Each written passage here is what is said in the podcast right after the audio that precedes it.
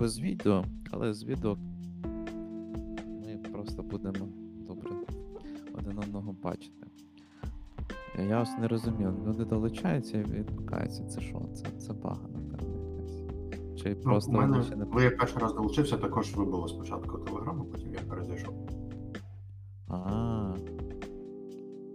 Так, а мене взагалі ж зараз все залагало, я нікого не бачу. Оце Telegram. Ми, як правило, для стрімів беремо Zoom з трансляцією на YouTube.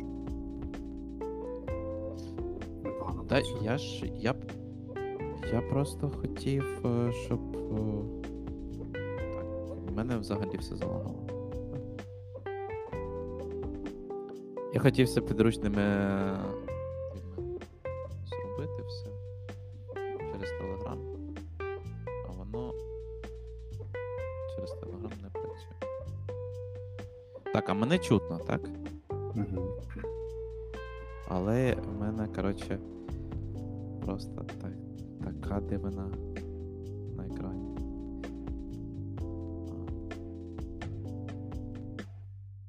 Дуже цікаво. Я можу перезайти. А ну зараз я перезайду.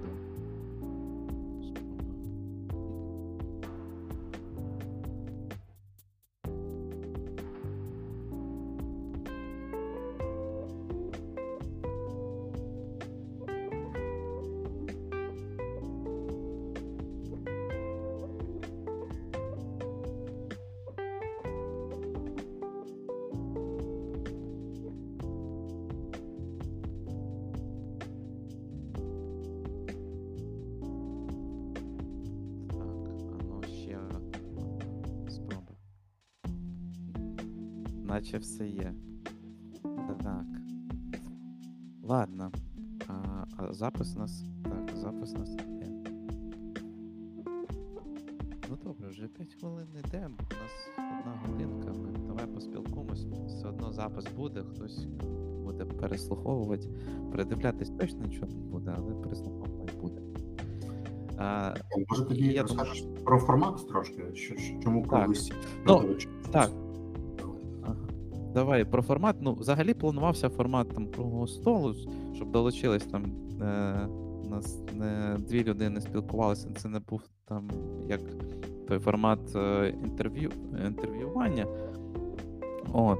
Якщо хтось хоче долучитись до нашої розмови, долучайтесь, вмикайте мікрофони, вмикайте камери, просто що будемо. У нас правило 1 мікрофону, якщо хтось каже, то інший на м'юті. Якщо хто хоче долучитись, можна насправді, головне не перебивати, але можна без черги якоїсь долучатись, микати і казати свою. Нічого такого тут нема. Усім, хто тут є, я наче дав права, ви можете казати, нічого тут такого. От, є у нас адженда, є в нас адженда, будемо йти по адженді, якщо там будуть додаткові питання, будемо десь відходити. От. Головне, наше завдання зараз просто добре поспілкуватись, а потім будемо думати. Модерувати я все це буду. Я думаю, що в нас все вийде. Так, і у нас зараз вже з тобою, напевно, це ж не перша зустріч, так? Яка в нас з тобою? 3-2. Десь так. Десь 3-я зустріч. Я думаю, що в нас все вийде, все буде гарно. Потім люди... Головне, щоб це було корисно. Тому що я ось нещодавно, я не знаю, бачив, не бачив, робив опитування у своїй групі. У мене дуже цікаве таке опитування вийшло. То я приблизно так і думав. Тобто в мене десь багато хто ще не потрапив і починає свій шлях взагалі в тестування. А немає проміжної ланки типу джуніорів і там от зараз додалось мідлів, і потім все це і сеньори та ліди. От така дуже цікава штука з аудиторією. От, а деяких хтось просто повз проходив. Бачив, підписався. Давай, розкажи, як ти обрав тему з англійською для сьогоднішньої бесіди? Чому саме з цього вирішив почати? Да, я не знаю, мені, знаєш, от якось інколи буває, щось в голову стукне, і ось все. І я думаю, от про що я можу зараз, не те, щоб розказати, а про що було б цікаво, да, розповісти ось в даному конкретному часі. І я бачу там і в своїх підлеглих, і кого я менторю, там, і в знайомих, і всі страждають насправді від одного. Вони страждають від англійської мови. Коли ще по ринку виходить така ситуація, що всім потрібна англійська. І багато хто страждає, і деколи, хто був на ринку і не розвивав свою англійську мову, тому йому було йому важко. І зараз, якщо його звільнять, він дуже переживає, що когось можуть звільнити, що англійська слабенька, так, його звільнять, і що він буде робити? Ринок стагнує, вакансій стає менше, знаходити стає складніше. І хоча усі повсюду кричать: вивчайте англійську, але не всі її вивчають. Тому для мене, мені здалося, що це дуже зараз актуально, причому актуально не в тому сенсі, люди розуміють, що її потрібно вивчати. Але, як завжди, у людей така проблема, вони не знають, з чого почати. Тобто, який зробити перший крок? Хтось там починає дивитись якісь курси. Якщо в нього не було досвіду роботи з курсами декотрими, то він не може вибрати правильно. Як йому це вибрати? Так? От це ж одне з питань у нас в адженді буде. Я хочу знайти там курси, як мені ці курси знайти? Бо багато, на ринку багато дуже. Чи може це не курси, чи може це буде індивідуальні заняття, так? Один на один. Може так буде ефективніше. І оцей перший крок, оце дуже важливо.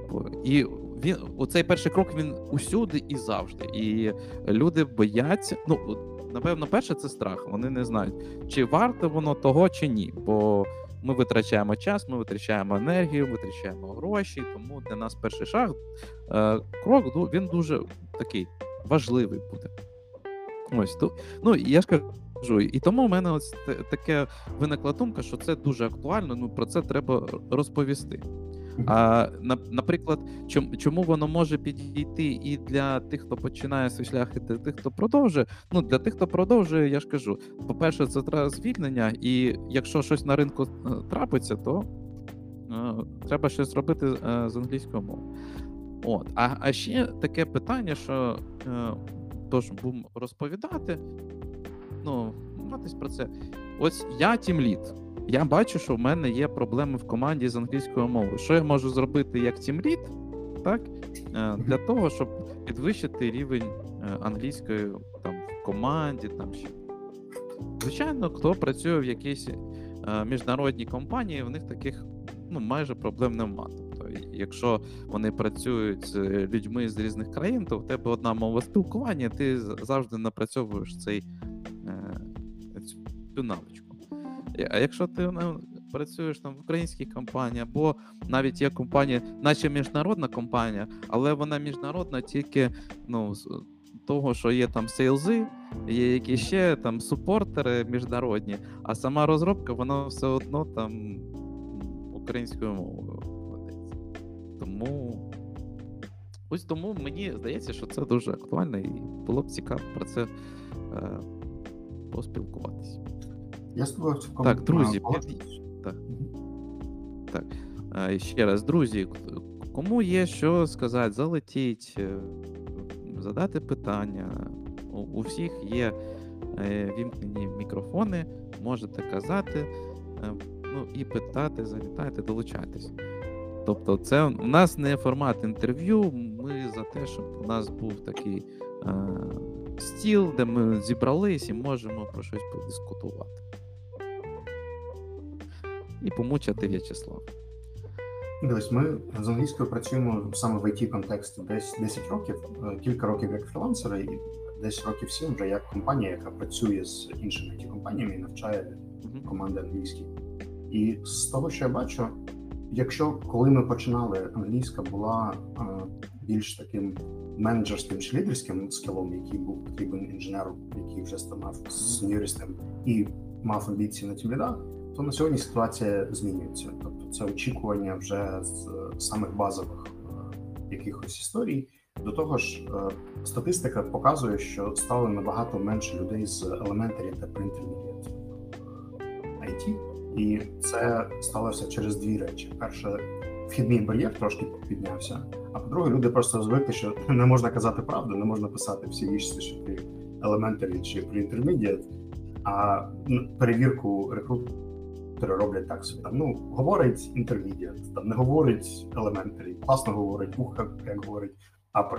І все. Це, як правило, весь тест, який ви проходите, а потім, коли вже стикаєшся з робочими ситуаціями, треба писати звіти, або писати листи, або йти на мітинг, когось ще переконувати, або, паси господи, на пресейл зустріч, де треба ще дискутувати про якесь рішення, то все стає набагато складнішим. І інша тенденція, яка на цю наклалась згори, це те, що оскільки в Україні досить багато аутсорсингових компаній, сервісних,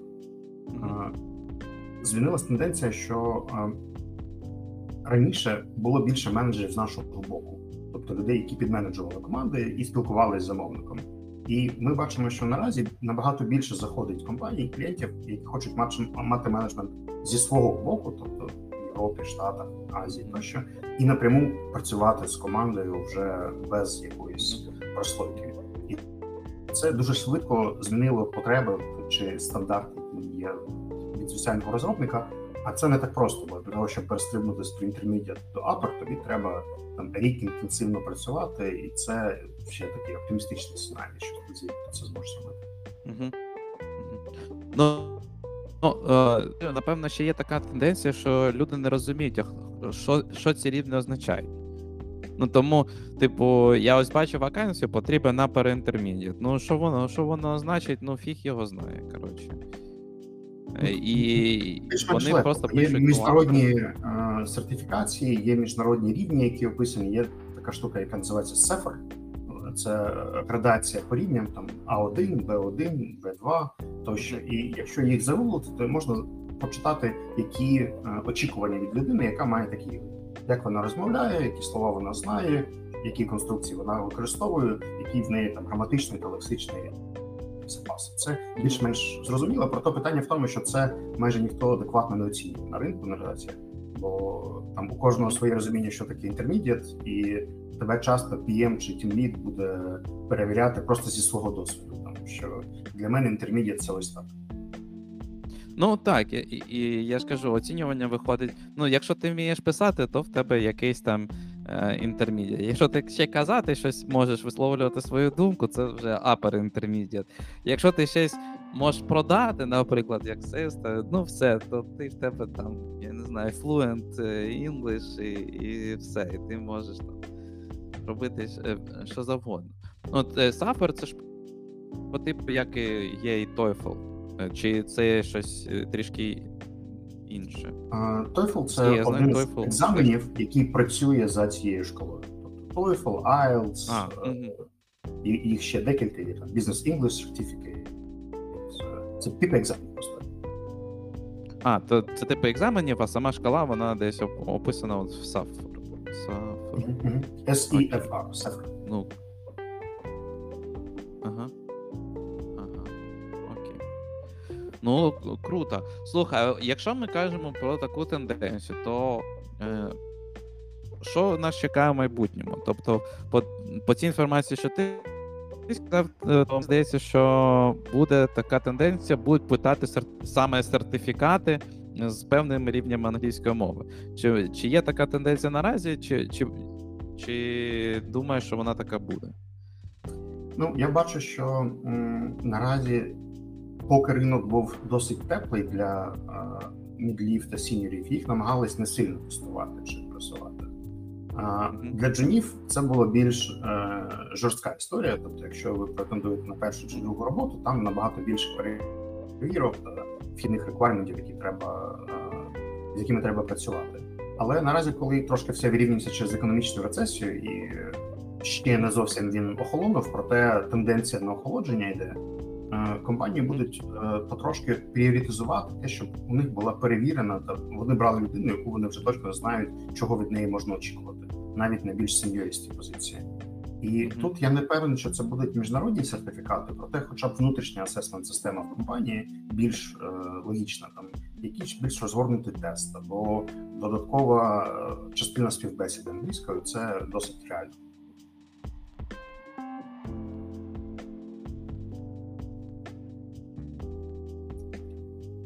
Зараз питання, це я пропав черта?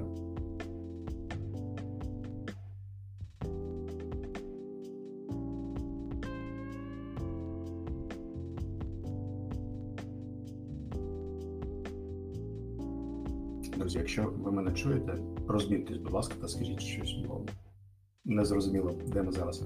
Вас чутно, Артема не чутно. Да, мене не чутно, бо мені дуже подобається мій інтернет, котрий несподівано вимикається і переключається. Але в нас вже є перший досвід розмінченого мікрофону від учасника круглого столу. Нехай він виник через технічну паузу, але все одно welcome. Це ж прекрасно, так. Слухай, і я ось так розумію, що, наприклад, якщо я шукаю роботу, то ось цей формальний сертифікат, котрий я можу отримати з різних оцих міжнародних видів тестувань, то це буде перевагою для мене, як для кандидата на якусь позицію. It depends. В залежності від... Так, високий рівень англійської буде точно перевагою. Якщо ти можеш його якимось чином підтвердити, показати, де ти навчався і чому ти навчався, це буде дійсно плюсом. Чи потрібно йти, там, наприклад, на IELTS чи TOEFL, це досить академічні історії. Вони навчають писати есе, там, робити якісь, слухати лекції. Це назавжди супер найважливіший скіл, тому я б пріоритизував. Тобто, якщо ти можеш навчитися там проводити скайп-коли, писати звіти, писати листи, чатитись, то в цілому цього достатньо. І, як правило, це перевіряють на цих перших тестах. Ну, якщо це не якась суперакадемічна інституція. Зрозумів. Так, ну, ми перші питання, в принципі, обговорили. Давай, от у нас ще є час. Давай з таким прикладом. Ось зовсім в мене слабка англійська. От і я не хочу там ніякі курси, ну, з різних причин, так, можуть бути. От як мені взагалі почати розвивати, як мені, який крок мені краще буде зробити, ефективніше, щоб початись в цьому напрямку? Мені здається, тут у формулюванні питання трошки зашита проблема, бо розробники і інженери досить часто шукають метод, перш ніж зрозуміють ціль, що саме вони намагаються зробити чи вирішити. Бо слабка англійська – це досить абстрактна проблема. Якщо ти будеш з нею боротися, то ти її майже ніколи не побориш, бо якщо так подивитись, то англійська складається з багатьох рівнів. Тобто є 4 навички – говоріння, слухання, аудіювання та читання, та письмо, і 2 системи – граматика та словник.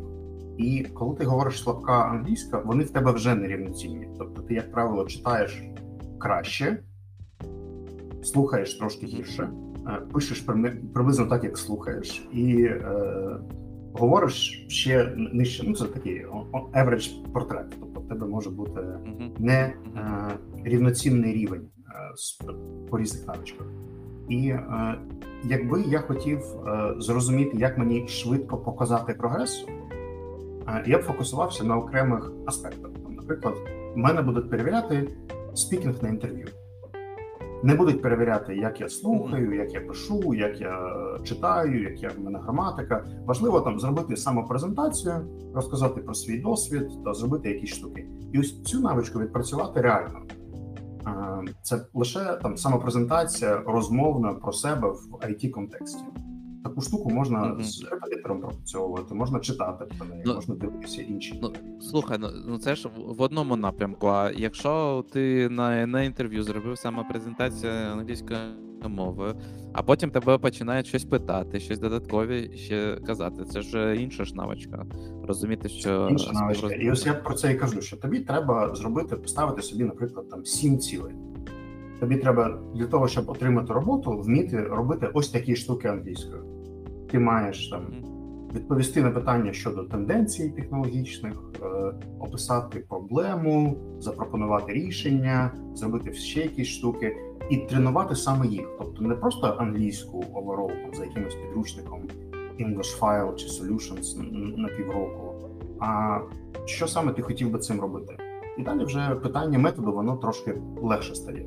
Тобі вже треба підбрати якісь конкретні уроки, чи викладачів, чи книжки, чи подкасти, чи ще щось, що про це розповідає.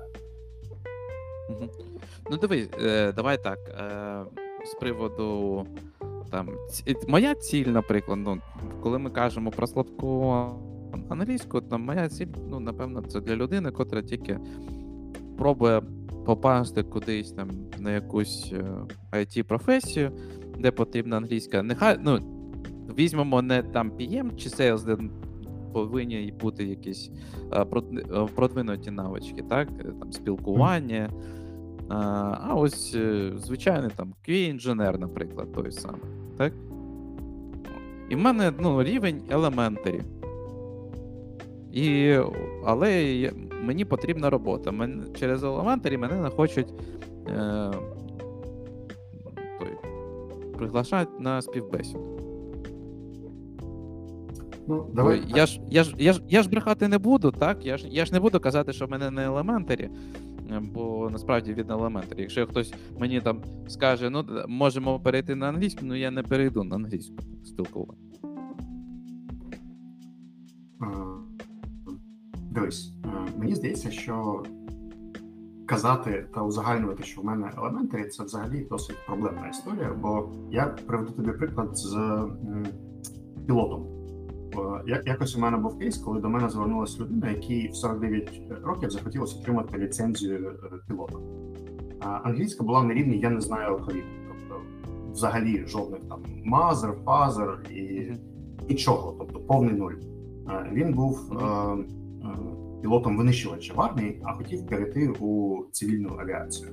І в нього був рік, бо лише до 50 років можна скласти цей екзамен. Тобто це вже поважний вік, нульовий рівень англійської, і треба скласти міжнародну сертифікацію, там ICAO, це певний екзамен на англійську, який потрібен пілотам. Коли він цей рік навчався, він навчався 4 рази на день, двічі з викладачем, двічі самостійно, в нього була програма. Проте він не вивчав нічого з англійської мови загальної. Він алфавіт вивчав за ось цим авіаційним Альфа, Браво, Фокстрот, С'єра, тобто він навіть не знав, як літери називаються. І весь його лисенін, який він робив, був лише з радіобродкастів погоди з аеропортів. Тобто він навчався самим першим словам, слухаючи погоду на різних аеропортах світу. І слова вивчав за авіаційним словником. Тобто, коли він через рік ледь-ледь дотягнув до pre-intermediate в авіаційній англійській, його General English був ще beginner, тобто він ще не знав літер. Він лише вивчив необхідний мінімум для того, щоб виконувати свої функціональні обов'язки як другий пілот. Тобто зрозуміти погоду, зрозуміти там 50 команд, які можуть бути, і з ними працювати. І ось це те, що може зробити людина, в якої початковий рівень. Це зробити такий скоуп речей, які треба буде виконувати на цій роботі. Тобто, що від мене будуть очікувати? Там, я маю писати баг-репорти. Тобто, мені треба їх якимось чином описувати. Ось цьому я буду вчитися, навіть не знаючи, як там замовити їжу в ресторані або зробити смолток з американцем. Я точно покажу, що, дивіться, я ось вмію писати такі штуки. Я вмію написати листа з питанням, я вмію там зробити ось цю штуку. Я розумію, що я не вмію багато чого іншого, там я не можу подорожувати вільно або читати художню літературу, або слухати подкаст про софт-скіли. Проте там я ось функціонально те, що у вас в джоб-дескріпшені прописано, можу забезпечити певним рівнем англійської. І ось приклади, як я це роблю. Мені здається, що якщо на цьому сфокусуватись, то це спрощує масштаб роботи. Тобто не треба витрачати час на якісь інші штуки. Їх потім треба буде доганяти, бо без них не можна піти далі на умовний інтермедіат. Проте для першого кроку, мені здається, цю книжку достатньо. Ну, тобто, якщо від мене чекають якусь роботу, і тобто, що є результатом роботи, там, наприклад, бах-репорти, чи тест-репорти, чи ще щось від мене як від тестувальника, я буду навчатись саме цьому, і це допоможе мені там на професійному рівні якось. Це не спілкування, так, це не General English, але на професійному рівні мене будуть розуміти, там, що я зробив, який результат моєї роботи і таке інше. Тобто я на цьому буду фокусуватися. Окей. Бо, я просто хочу привести приклад себе і навіть деяких моїх колег, так. Я, наприклад, починаю з того, що якщо мені потрібно щось вивчити, наприклад, там англійську мову, я все перевожу, там, наприклад, всі інтерфейси я повністю перевожу на англійську. Тобто в мене там менюшки, там ще щось, там Windows або в якихось додатках, в мене все англійською мовою.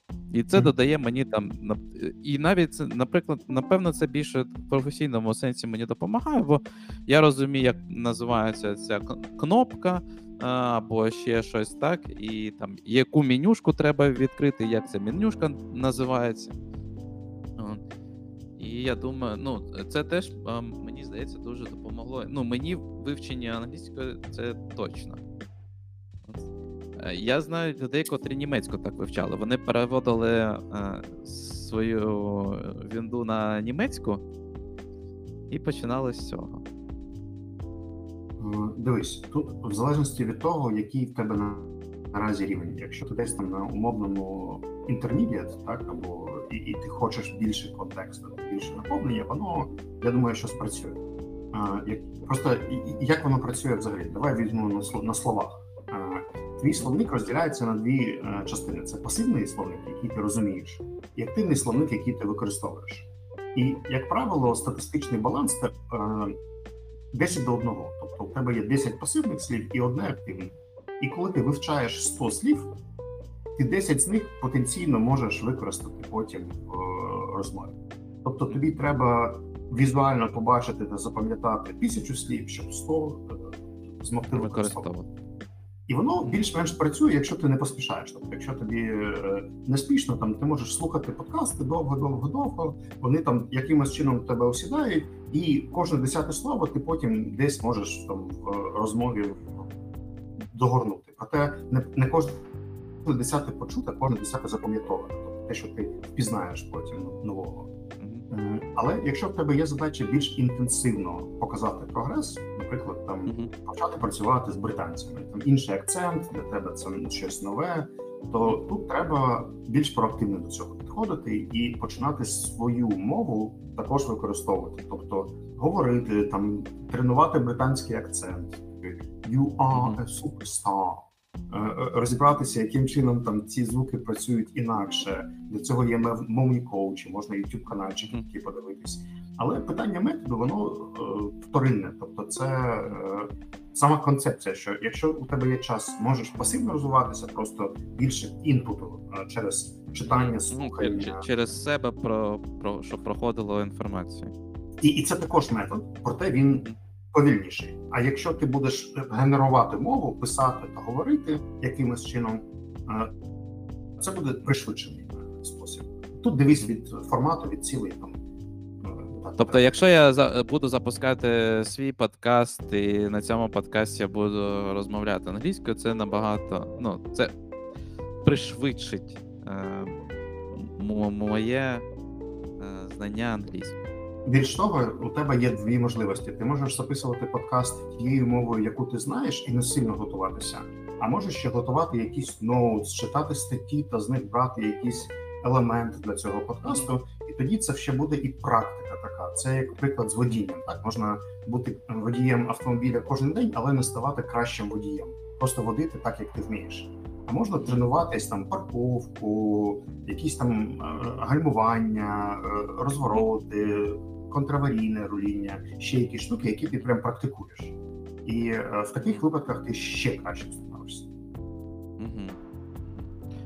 Ну, дивись, тут продовжуючи нашу розмову, от в мене не те, що проблема, але я ось помічаю по собі. От, наприклад, я читаю якусь професійну літературу. Окей, наприклад, так. І я читаю англійською мовою.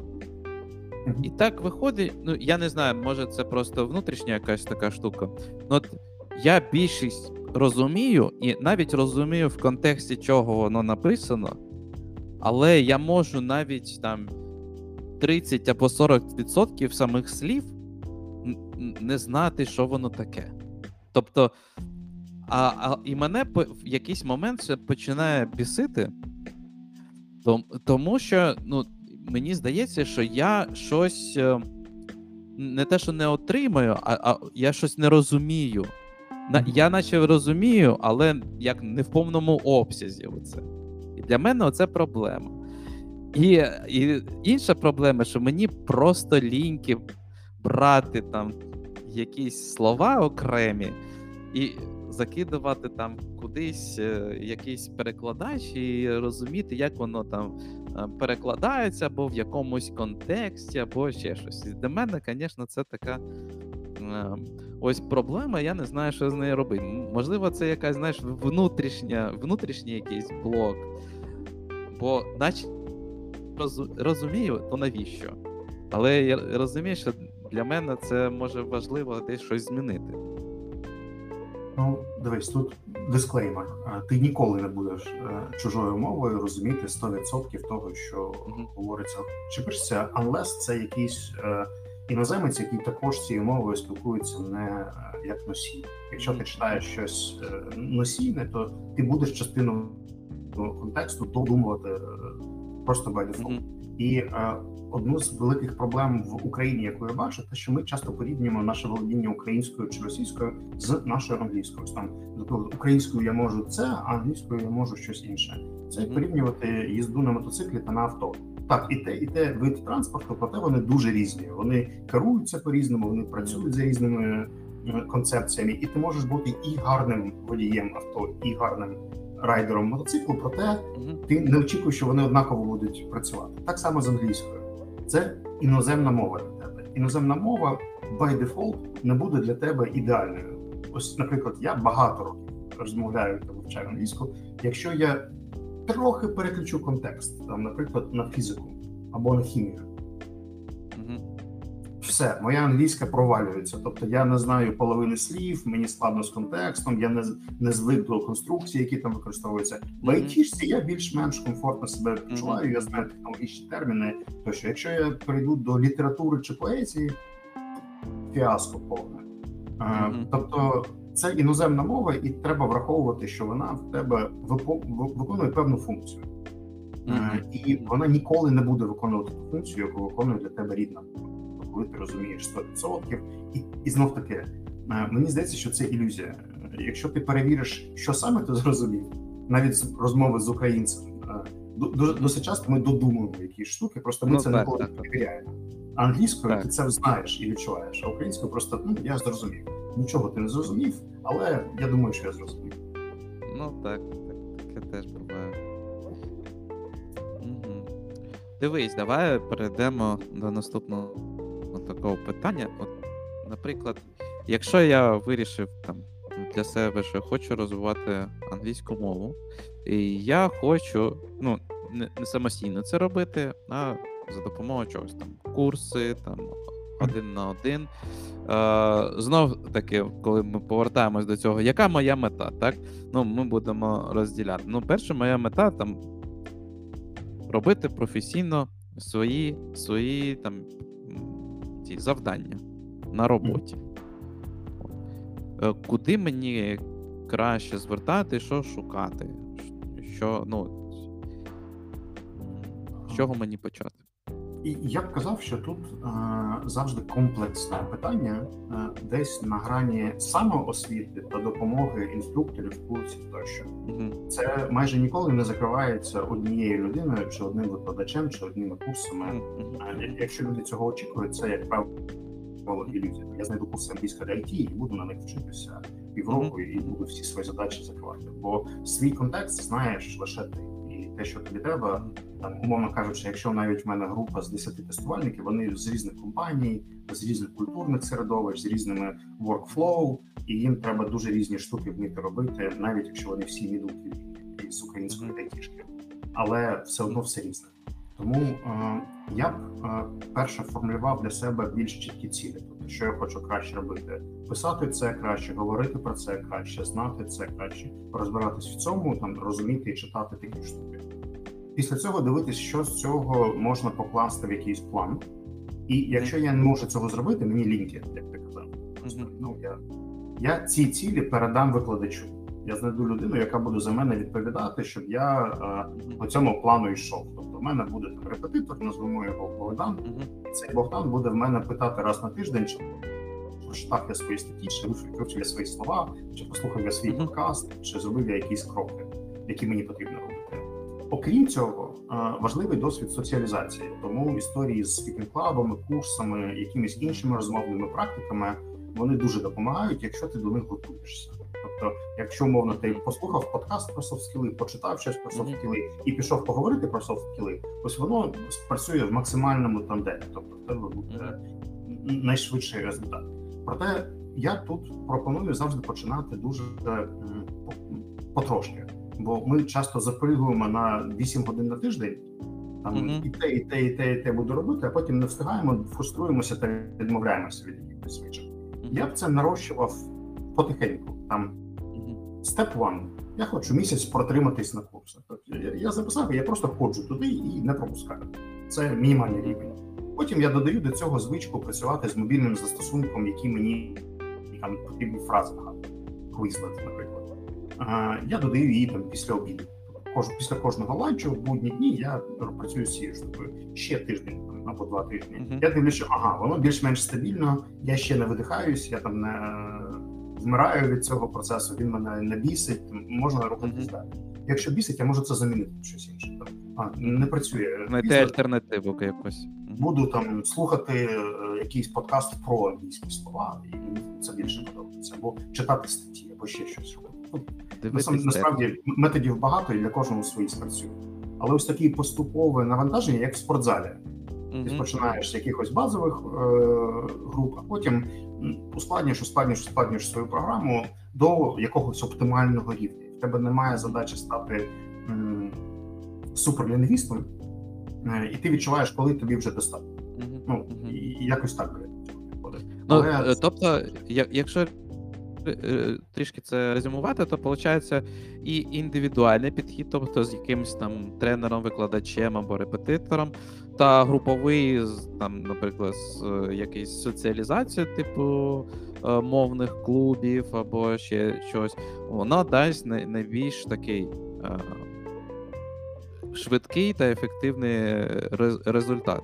Тобто викладач піде більш по індивідуальному графіку, тобто він може для тебе скласти якийсь план розвитку, і навіть оці там додатки, про котрі ти казав, так, це ж теж методи, інструменти, котрі тобі допомагають якось розвиватись, і їх може підібрати якраз твій репетитор. І це може навіть не бути ці заняття, де ви сидите разом з цим репетитором і щось там розбираєте. Ви просто можете... Тобто він задає тобі план саморозвитку, і ти сам саморозвиваєшся, використовуючи якісь інструменти. Це як у тебе в каналі було написано про ментор. Тобто задача тут більше менторська, а не дементорська. Ну, так. Інколи буває навіть так, що в тебе є ось цей куратор, людина, яка тебе веде. І в тебе може бути кілька викладачів для різної цілі. Наприклад, я хочу відточити презентацію. Тобто мені треба зробити демку, наприклад. Я можу взяти на приплаї 3 нейтівих різних, купити з ними по одному уроку і пройти цю саму дему і отримати 3 фідбеки від 3 різних людей. Тобто один той самий урок, просто тричі, щоб краще себе відчувати перед якоюсь там важливою презентацією продукту, репорту або ще чогось. Ну, просто знаючи наших людей, котрі люблять якусь стабільність і менш різноманітність, то вони будуть довго шукати одну людину, котра їм підходить як ментор, там або ще як репетитор, інструктора або вчителя, і ще щось, і вони будуть як stick to him. Ну, я тобі просто це тоді поверну. Це там, а яку одну книгу чи на які одні курси мені піти, щоб стати класним інженером або тестувальником? Ну так. Тут все вірно.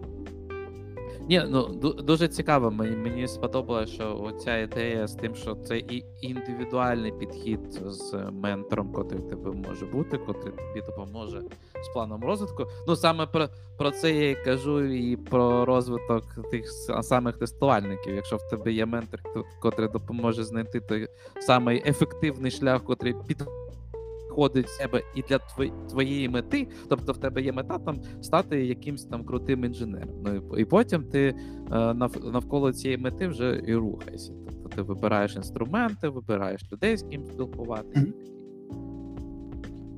Круто. Так, і давай ось там останнє питання. Там у нас якраз 15 хвилин залишилось. Може ще хтось до нас все-таки включить мікрофон і долучиться до нашої розмови. Ось питання, ось я тімлід. Я бачу, що в мене ось люди там, ми звикли до того, що наша вся документація, наші всі результати нашої роботи, вони зазвичай пишуться там, я не знаю, російською, українською мовою. Оскільки ми міжнародна компанія, наша компанія виходить на рівень і роботи з клієнтами з різних країн, і інколи нам потрібно ці результати нашої роботи їм давати англійською мовою. Звичайно, не буде там конкретної людини, котра просто буде перекладати все, що ми наробили, і передавати нашим замовникам. І в мене є команда там з 5 людей, ось, і нам потрібно якось змінюватись, як краще побудувати ось цей процес, щоб наша мета, тобто результат нашої роботи, передавати замовникам англійською мовою, зрозумілою для клієнта, щоб не виникало питань. Ви це робите текстом чи словами? І текстом, і словами. Тобто словами на рівні там вже seniority, так, тобто сеньорних вже людей, і текстом це то, що ми будуємо якісь віклі репорти або ну, щось в такому дусі. Ну, дивись, я б шукав людину, яка має експертизу у схожих проєктах. Наприклад, там мій партнер Олексій Коленко, він робить саме райтинг історії, райтинг-курси для технічних спеціалістів. Запросив би його для асесменту, для оцінки, бо тобі провести оцінку досить складно. Ти з цими людьми працюєш кожен день. Зробити рев'ю, як саме вони пишуть, на якому рівні. Тобто, там, умовно кажучи, він підписує з тобою NDA, він читає звіти твоєї команди і складає загальну картину. Після цього може сформувати для тебе короткий курс на місяць-два, там, в залежності від глибини проблеми, для всієї команди, кому треба, щоб вони всі як мінімум піднялись до якогось середнього рівня, який тобі потрібен. Якщо ця команда дуже різношорстна, ну тобто у деяких дуже слабка англійська, у деяких там ну вище, тобто ми не можемо ж їх по одній програмі проводити, бо однім, наприклад, потрібно трошки ну далі йти, наприклад, там у сторону, якщо це сеньори якісь, якщо це джуни, то, напевно, інше. Залежить від підходу. Ми, наприклад, в Grammarly колись робили програму Writing Coaching, коли в них support та sales команди, кожен рухався за індивідуальним своїм планом. Проте це досить енергоємка та фінансово складна команда. Як правило, все ж обирається якийсь груповий формат короткий, він називається ESP, English for Specific Purposes. Тобто це якийсь спецкурс, який тебе навчить робити базові речі однаково. Там, що таке структура документу, що такі там топ-20 фраз, які використовуються, і всі їх розумієте, незалежно, ну якщо в тебе немає там взагалі бегінерів чи елементарі людей в команді, вони там умовно від pre-intermediate до upper-intermediate, то ось щось такого середнього рівня їм все одно можна пройти разом. А потім, кому треба підтягувати, можна індивідуально ці штуки дотягувати. Ну, тобто тут також буде працювати гарно цей підхід, що ми індивідуально під кожного можемо зробити якийсь план саморозвитку, що люди будуть займатися, і також прогнати якусь більш загальний такий курс або загальні якісь матеріали, так, для усіх, виходить, в команді. Більш того, якщо у вас в якийсь момент є обмеження по бюджету, ви можете навіть ці штуки робити peer-to-peer, тобто робити ось такі симуляції цих зустрічей, давати фідбек один одному, яким чином пройшла ця демочка, хто що показав, хто що зрозумів, які були помилки. Бо, як правило, колективний розум, він працює. Тут головне правила цієї гри задати більш чітко, що дивись, презентація 5 хвилин, фідбек ось за такою формою. І тоді навіть колеги один одному можуть допомагати. Круто, круто. Ну, тут мені то зрозуміло, а от іншим, хто в нас тут слухає, чи зрозуміло, про що ми тут спілкуємось взагалі. Долучайтесь, будь ласка. Може, соромляться ще. Ну, для мене взагалі це перший такий вихід за межі корпоративних форматів, бо в корпоративних форматів ти людину ось так от знаєш, ти за руку з ним здороваєшся і запрошуєш до якихось таких форматів, коли ти виходиш вже за межі, тут трішки... Таке спостереження, що інколи легше, якщо є можливість спочатку качнути чатик, тобто якби тут був в Телеграмі якась можливість щось просто писати, як там питання чи коментарі, це, як правило, трошки знімає рівень стресу, а потім ще люди можуть вже початися про це. Але найлегше у нас чатик. Добрий день, Артем, Слав, я спробую. А скажіть, будь ласка, чи був у вас досвід використання, наприклад, Lingualeo, Puzzle English або Elsa Speak додаток для прокачки англійської мови? Дуже гарне запитання. Lingualeo та Duolingo, для тих, хто не знає, це застосунки мобільні, які саме йдуть по вивчанню мови. Тобто ви вивчаєте слова, граматику, якісь там конструкції тощо. Elsa Speak – це трошки більш специфічна програма, вона допомагає працювати з акцентом. Вона робить діагностику твоїх звуків, і ти можеш відпрацьовувати, наскільки ти вимовляєш «the», «е», всі ці історії, бо інколи наш акцент, він є блокуючим для іноземців, якщо комусь дають фідбек, що дивись, ти незрозуміло говориш, правильно, але незрозуміло. Тобто Elsa Speak – це той застосунок, з яким можна працювати on daily basis, і в них дуже класна штука, що вони роблять повну діагностику. Тобто ти там читаєш якийсь текст, і тобі потім дається звіт, там, над якими звуками тобі треба більше все працювати. Тому, мені здається, для конкретних запитів це дуже працює. А ось щодо Lingualeo та Duolingo, мені здається, що вони трохи поза контекстом, тобто вони сфокусовані на General English. Якщо у вас задача просто підтягувати якийсь соціальний рівень там для смолтоку, то воно точно допоможе. Але якщо є задача краще робити там ті самі звіти або баг-репорти, або тест-репорти, або ще якісь штуки, я б не радив з ними працювати. Тобто це гарна підтримуюча функція або навчання загальної англійської. І вони побудовані досить роздумно, як застосунки. Там питання, наскільки вам заходить ця гейміфікація, бали тощо. Elsa Speak я взагалі рекомендую всім, хоча б пройти перший тест, щоб подивитися, що у вас з акцентом, бо це завжди цікаво. Слухай, мене от цікавить тут питання з приводу акценту. Чому багато людей починають в якийсь момент часу якось, не те, щоб паритись, так, але намагатись змінювати свій акцент, котрий вони говорять. Чи настільки все так погано з акцентом, коли він є?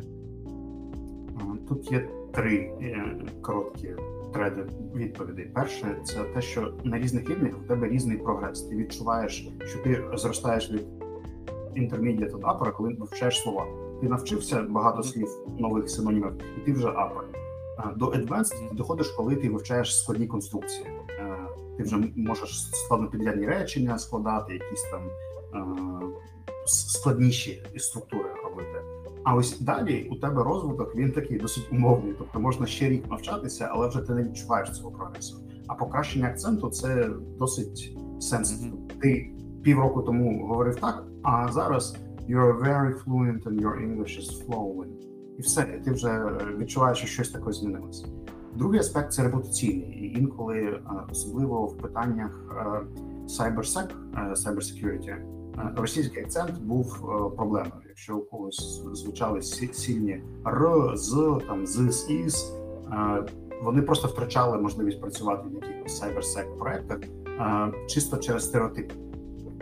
Бо російськомовні хакерські групи, вони там зробили таку репутацію для нашого ринку, що навіть українцям було складно влаштуватися в якісь міжнародні cybersec-інституції, незважаючи на походження. І третя історія – це те, що тут досить легко почати звучати як свій, тобто вибудовувати контакт. І коли люди відчувають якийсь культурний геп, і ти починаєш казати не «Hello, how do you do?», а «Hey, how are you doing today?», воно вибудовує більш емоційну складову, і в тебе складаються відносини з там, партнерами, колегами, людьми з інших культур, і воно допомагає себе відчути як свій. Тому ось, я думаю, що три таких – це якийсь більш вимірюваний результат на високих рівнях, це репутаційна історія і це побудова відносин.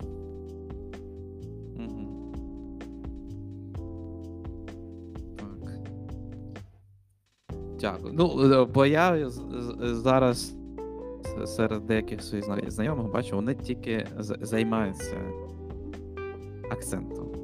У них це англійська норма, але займаються тільки акцентом, вивчають, проходять якісь там програми чи з тренерами працюють.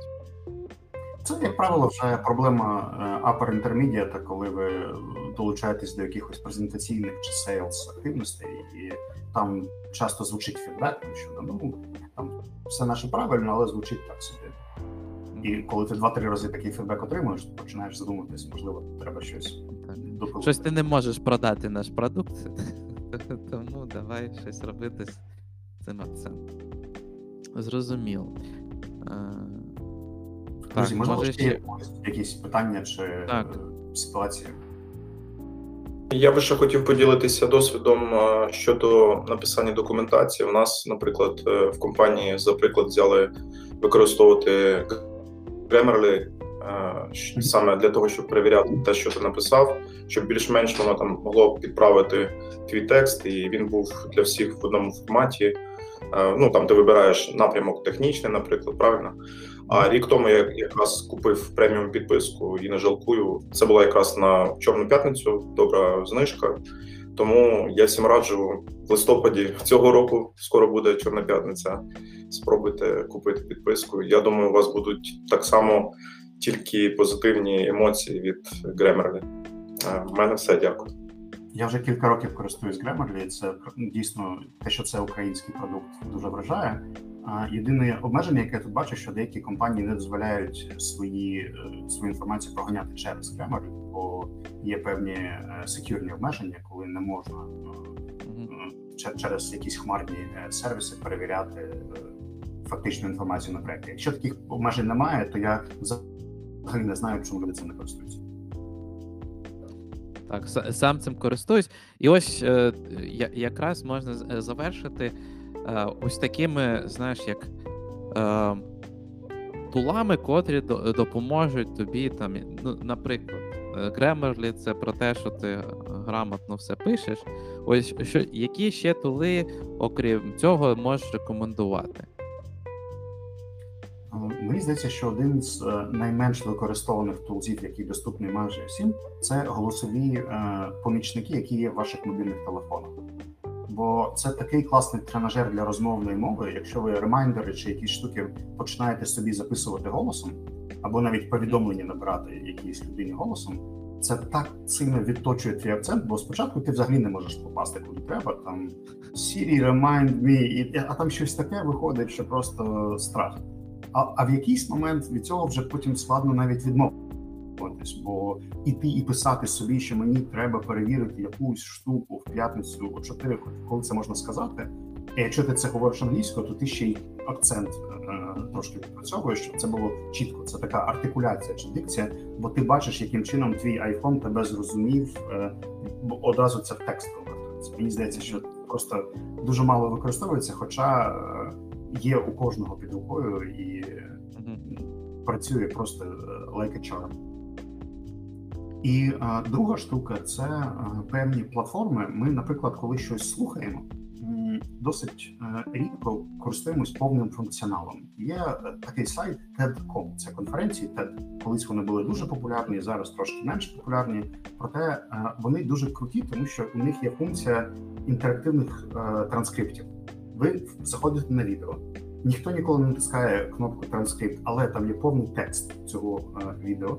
І коли ви натискаєте на певне речення, це відео програється з цієї моменту. Тобто ви можете прослухати одну і ту саму фразу там 10, 12, 30 разів, якщо вам воно сподобалось, просто натискаючи на цей транскрипт кілька разів. І дуже у багатьох платформ насправді є технічні функції, там той самий YouTube з автосубтитрами, але там трошки більше похибки. TED мені подобається своєю вибіркою, який допомагає, і там можна відфільтрувати, наприклад, лише технологічні відео, дивитися про різні аспекти технологій і клікати на цей транскрипт, щоб порівнювати, як ти звучиш. І, мабуть, остання історія – це експерименти зі швидкістю програвання. Якщо ви слухаєте подкаст, наприклад, Soft Skills Engineering, дуже класне шоу, якщо я вас ще не слухали, я його дуже раджу, про те, які проблеми виникають у людей, які були інженерами, стають менеджерами. І воно якраз в форматі Q&A. Цікаво. Але коли вам стає легко його слухати, переходити на швидкість 1.2, 1.5, 1.75, подвійну швидкість. І це також наближає вас потім до того, з чим ви зіштовхнетесь у реальних умовах, коли люди розмовляють дуже швидко, бо ви не завжди встигаєте. Тому що таке потрошки пришвидшення, воно також працює. І це працює на YouTube так само. Якщо ви вже розумієте якогось там ютубера чи блогера, пришвидште трошки, потім ще трошки, потім ще трошки. Це ось з інструментального боку, тому що я зараз можу сказати. Так, і Grammarly, звісно. Grammarly стопудово. У мене ще стоїть Language Tool для українського spell-checking, до речі.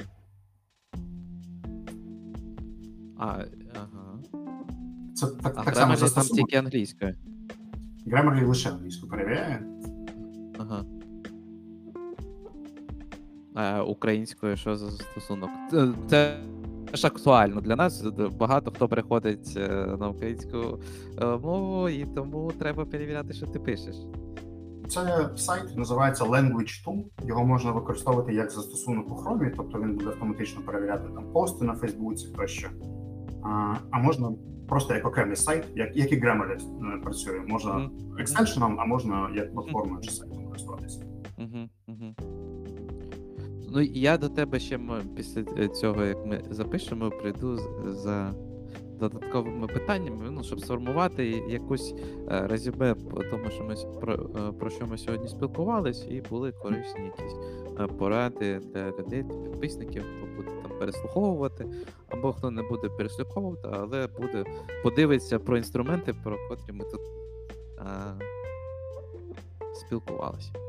Так, буде класно, якщо люди, які нас сьогодні послухали, зайдуть до коментарів до того посту, який був, і в коментарях напишуть свої якісь інсайти, ідеї чи питання. Можна англійською, щоб тренуватись трошки. І був space for improvement. Так, це той самий call to action для всіх тих, хто сьогодні був з нами зранку, хто випив кави, поснідав і ще послухав корисну інформацію. Так, Вячеслав, дякую тобі. Дуже корисно, як завжди. Просто я в захваті від кожної з тобою зустрічі, бо багато чого цікавого я знаходжу для себе. Бо, звичайно, це і мене стосується з приводу розвитку англійської мови. Я думаю, що було корисно для наших слухачів, котрі наступного разу ми будемо чекати в якості не тільки слухачів, а будуть доєднуватись до наших дискусій. Ну і Кості окремий респект за питання та коментарі. Також назовем дякую. Було дуже цікаво. Так. Всім дякую. Гарного дня. Так. Дякую, Вячеслав. Побачимо ще. На зв'язку.